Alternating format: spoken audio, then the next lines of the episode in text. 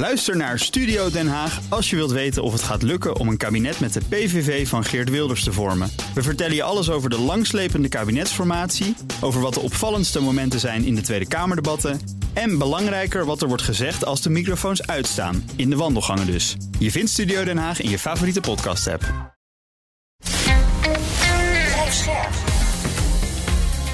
BNR Nieuwsradio. Boekenstein en de Wijk. Hugo Reitsma. Dit is een extra uitzending van Boekenstein en de Wijk in verband met de oorlog in Oekraïne en de crisis met Rusland. Het is dinsdag, dag 258 van de invasie.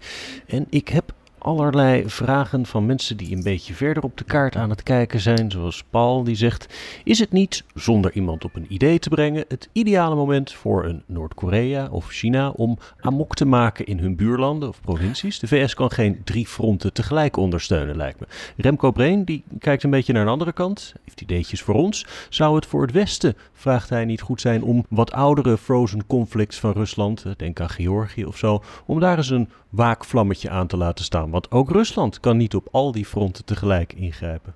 Ja, nou ja, hartstikke goede vraag. Het antwoord op beide vragen is ja. Dus uh, dat is hem. Ja, nee, kijk, weet je, ik ben ervan overtuigd dat uh, het gedoe wat we nu hebben rond Taiwan. Uh, ja, dat moet je ook in deze context zien. we zien nu ook een, een, een, acceleratie van de problemen rond Noord- en Zuid-Korea. Dat moet je ook in deze context zien. Um, het feit dat die uh, bevoren conflicten worden uh, aangejaagd, ook door het Westen, dat is uh, ook, aan de, ook aan de hand. er is een discussie natuurlijk over bijvoorbeeld het kandidaatlidmaatschap van de Europese Unie. Dat is gelukt voor Moldova, dat is niet gelukt voor Georgië, maar dat heeft er natuurlijk mee te maken. Dus je probeert, ook het Westen probeert die landen binnen zijn kamp te, te trekken. Dat, is, ja, dat is gewoon zo.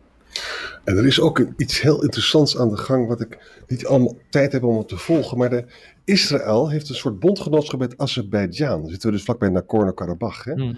En Azerbeidzjan levert ook uh, olie en gas aan Israël. Uh, en dat, de, de, de, want dat maakt de relaties tussen Israël en Rusland natuurlijk ook weer lastiger. Hè? Uh, Armenië werd vroeger altijd gesteund door Rusland, maar daar kan Poetin al weinig, uh, nog weinig nog uit. Je ziet er ook allemaal centrifugale krachten, hè, hebben we wel eens behandeld. Dus daar, daar zie je dus dat de, zeg maar het Russische Rijk, aan die, ook in Kazachstan, dat brokkelt allemaal af. Dat hebben we al heel vaak vastgesteld. Hè? Ja. En, en, en ik heb verder geen informatie, maar ik sluit het bepaald niet uit dat de Amerikanen nadenken over wat, wat ze in Georgië eh, kunnen doen. Bijvoorbeeld in Ossetië en Abhazie. Ja. Hm. Nou ja, kijk, die, eh, die landen die, eh, die hebben natuurlijk een band met het Westen, ook met, met de NAVO. in een aantal gevallen door middel van Partnership for Peace. dus ja, het zou mij niet verbazen als dat wordt verstevigd en dat de Amerikanen ook, als dat nodig is, wat wapens hier en daar nog leveren aan landen die, hm. die Rusland niet langer goed gezind zijn. Ja, dat is ja. natuurlijk wel logisch dat dat, dat, dat gebeurt. En daar is ook, ook wel een reden voor om dat nu te doen. Want we weten ook dat de troepen uh, uit de omgeving van Georgië zijn teruggehaald uh, om te worden ingezet in, uh, in Oekraïne. Ja, we ja. weten ook dat in een aantal andere zuidelijke republieken die vroeger deel uitmaakten van, van de Sovjet-Unie, dat die zich aan het afkeren zijn van, van Rusland. En dat daar zal ongetwijfeld, zullen de Amerikanen daar ja, toch toch in ieder geval een duwtje uh, tegengeven dat dat, mm -hmm. dat dat goed gaat. Maar je moet ook wel heel voorzichtig zijn hoor met dit soort dingen. Want voor je weet, dat geldt bijvoorbeeld voor Kazachstan, lopen ze niet over naar het westen, maar naar China. Exact. En, en, wat China zelf betreft is er natuurlijk zijn een aantal experts die betogen, of het waar is, dat kan je nooit bewijzen. Als het Rusland en Oekraïne niet allemaal niet meezit, dan zou dat Xi ervan ze kunnen weerhouden om een militaire actie naar Taiwan te beginnen. Hè? Ja. Het is de vraag of die redenering waar is. Want het zijn natuurlijk hele onvergelijkbare grootheden.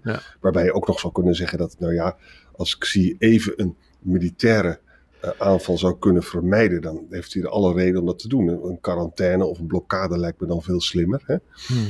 En waarvan de impact ook verschrikkelijk is als ja. hij dat doet. Dus je moet altijd een beetje uitkijken met die parallellen, denk ik. Ja, ja maar het is evident dat uh, er een directe relatie is tussen Oekraïne en de, de kwestie Taiwan. Uh, ook die, uh, die geheime uh, nationale defensiestrategie van van de Verenigde Staten is net uit. Nou, er is ook een grote, niet geclassificeerde, dus niet geheime versie van verschenen. En het is gewoon evident hoe de Amerikanen in de wedstrijd staan. Uh, zij zeggen van ons zijn de Russen niet van groot belang, maar China is van groot belang. En dat verklaart ook waarom de Amerikanen echt absoluut niet in oorlog willen komen met Rusland over die kwestie Oekraïne. Want als ze dat zouden doen, dan zouden ze worden versterkt in het, uh, in het zuiden. Uh, want zij verwachten dat als er een militair conflict komt en zij moeten hun krijgsmacht inzetten, eh, dan zal dat eerder gebeuren in Azië dan in, uh, in Oekraïne. Ja. En daar zijn ze ook heel openlijk over. Hè? En, ja, exact. En dat heeft natuurlijk ook te maken, dat is ook interessant, waarom zeg je dit? Nou, dat zeg je om, uh, om ook China af te schrikken van al te veel avonturisme ten aanzien van Japan. Uh, en uh, dat doe je ook om al te veel avonturisme af te schrikken van Noord-Korea tegen Zuid-Korea. Of laten we zeggen zelfs tegen Japan. Ja, ja. En dat betekent dus ook, jongens, dat de, de toekomst van de Oekraïne hangt dus in toenemende mate af van wat West-Europa nog kan doen. Hè? Ja, dat is absoluut zo. Ja, en, ja, en, dat is natuurlijk het verontrustende. En dan, ja, waar we het gisteren over hebben, dan krijg je natuurlijk gewoon die hele discussie over: uh, is Rusland in staat om het politieke en het maatschappelijke draagvlak voor de, uh, voor de steun aan Oekraïne te ondermijnen. Dus dat wordt echt heel erg spannend de komende tijd. Wat dat betreft wordt dit een hele spannende, hele spannende winter. Ik las ook van die artikelen. Frankrijk heeft slechts 15 kanonnen kunnen leveren hè, aan, de, aan Oekraïne. Dat is heel weinig, hè? Ja. is dat wat ze kunnen, of omdat ze dat meer niet willen? Ja, ze, hebben, ze hebben ook niet zoveel. Ze hebben ook niet ja, zoveel. dat is een groot probleem. Je ziet nu wat er is uh, gebeurd hè, met die. Dat is toch wel interessant hoor. Met de Nederlands-Amerikaanse deal om T-72 tanks te leveren aan, uh, aan Oekraïne. Dus uh, die tanks die worden gekocht in, uh, in volgens mij is in Oost-Europa. Die worden dan opgekalefaterd, die worden enigszins gemoderniseerd. En dan worden ze geleverd. Maar dat gebeurt met Nederlands en Amerikaans geld 50-50. Ja, ja, dus, ieder, ieder ook, 45 stuks geloof ik. Hè? Dus dat ja, is al... het is echt veel hoor. Wat, ja. er, wat er gebeurt is echt een, een significante actie. Maar ook daar zie je dus weer dat eh, Amerika niet bereid is om nog veel meer tanks, nog veel meer wapensystemen eh, te leveren. Ook de Europeanen kunnen dat ook feitelijk niet. Dus dan kom je bij dit soort noodmaatregelen uit. Hm. En dat heeft echter is een directe relatie eh, met, eh, vooral voor de Amerikanen, van niet meer leveren uit de eigen voorraden, anders worden we te zwak ten opzichte van eh, China en Noord-Korea. En ontstaat er een kans dat er veel meer militair avonturisme gaat komen in dat deel van de wereld. En dat zou allemaal kunnen betekenen, jongens, dat we gewoon naar padstellingen toe gaan in Oekraïne. Hè? Tuurlijk, uh, Jan, dat is ook, dat is natuurlijk ook wat er gaat gebeuren. Ja, eigenlijk is die padstelling er, uh, er al. Maar iedereen heeft, nu, heeft zich natuurlijk nu in een hoek gekleid. En kan er eigenlijk niet meer uitkomen. Als je met je rug tegen de muur staat in een hoek, dan is er nog maar één kant die je kan doen, dat is vooruit. Nou, hm. de, de grote vraag is, wie doet er een stap vooruit? Want degene die een stap vooruit doet, of dat nou de EU is, de Amerikanen of Zelensky, dat betekent eigenlijk altijd ja, dat je concessies moet gaan doen. En niemand wil dat doen op dit ogenblik. Ja. Mede namens Paul en Remco, bedankt. Graag gedaan. Ja, en tot, tot morgen. morgen. Bij BNR ben je altijd als eerste op de hoogte van het laatste nieuws. Luister dagelijks live via internet. Bas van Werven. En heel langzaam komt de zon op rond dit tijdstip. Je krijgt inzicht in de dag die komt op BNR, het Binnenhof in Nederland en de rest van de wereld. De Ochtendspits. Voor de beste start van je werkdag. Blijf scherp en mis niets.